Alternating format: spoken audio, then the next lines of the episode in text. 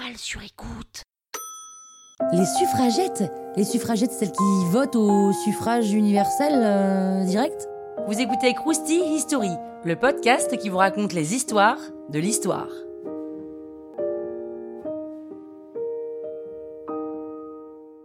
Avant la Première Guerre mondiale, les femmes n'ont pas le droit de vote, à part quelques exceptions du pays. Et au 19e siècle, ça commence à chauffer. Les femmes essayent d'obtenir de plus en plus de droits. En Grande-Bretagne, elles lancent une pétition pour obtenir le droit de vote. Dans les années 1830, le mouvement s'étend en France et aux États-Unis. Et en 1903, Emmeline Pankhurst, une Britannique, fonde la Women's Social and Political Union avec ses trois filles, toujours pour défendre le droit des femmes. On appelle les militantes de ce mouvement les suffragettes.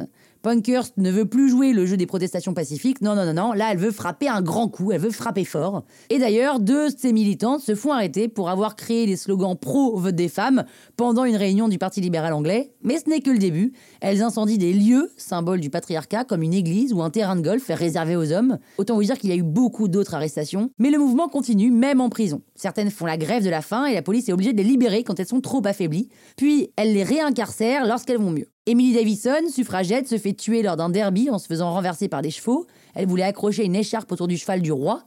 Les suffragettes la considéraient comme un symbole de la cause, mais globalement, hein, c'est un mouvement qui est très très divisé. La plus grande division se fait entre les suffragettes qui voulaient faire des actions violentes pour attirer l'attention des politiques et des médias, et les suffragistes qui, elles, étaient plus pour le respect de la loi. En 1914, la Première Guerre mondiale éclate, et retournement de situation, il y a une pénurie de main-d'œuvre parce qu'il y a beaucoup d'hommes qui sont mobilisés sur le front. Alors certes, le mouvement des suffragettes va être un peu mis entre parenthèses à cause de la guerre, mais les femmes vont prouver qu'elles peuvent avoir les mêmes emplois que les hommes. En France, les munitionnettes, c'est comme ça qu'on les appelle, fabriquent des armes dans les usines. Les femmes s'occupent des tâches administratives et conduisent des véhicules de transport. Dans les campagnes, elles s'occupent des travaux agricoles. Et sur le front, elles s'engagent en tant qu'infirmières pour aider les médecins. En 1918, à la fin de la Première Guerre mondiale, la Grande-Bretagne accorde enfin le droit de vote aux femmes. Mais avec certaines conditions. Il fallait qu'elles soient diplômées ou qu'elles payent un montant minimum de loyer, par exemple. Et c'est qu'en 1928 que le droit de vote sera enfin aligné sur celui des hommes. En 1919, c'est au tour des États-Unis d'accorder le droit de vote aux femmes. Et en France, il faudra attendre 1944. Oh my god, on est lent à la détente. Croustille, hein? La toile sur écoute.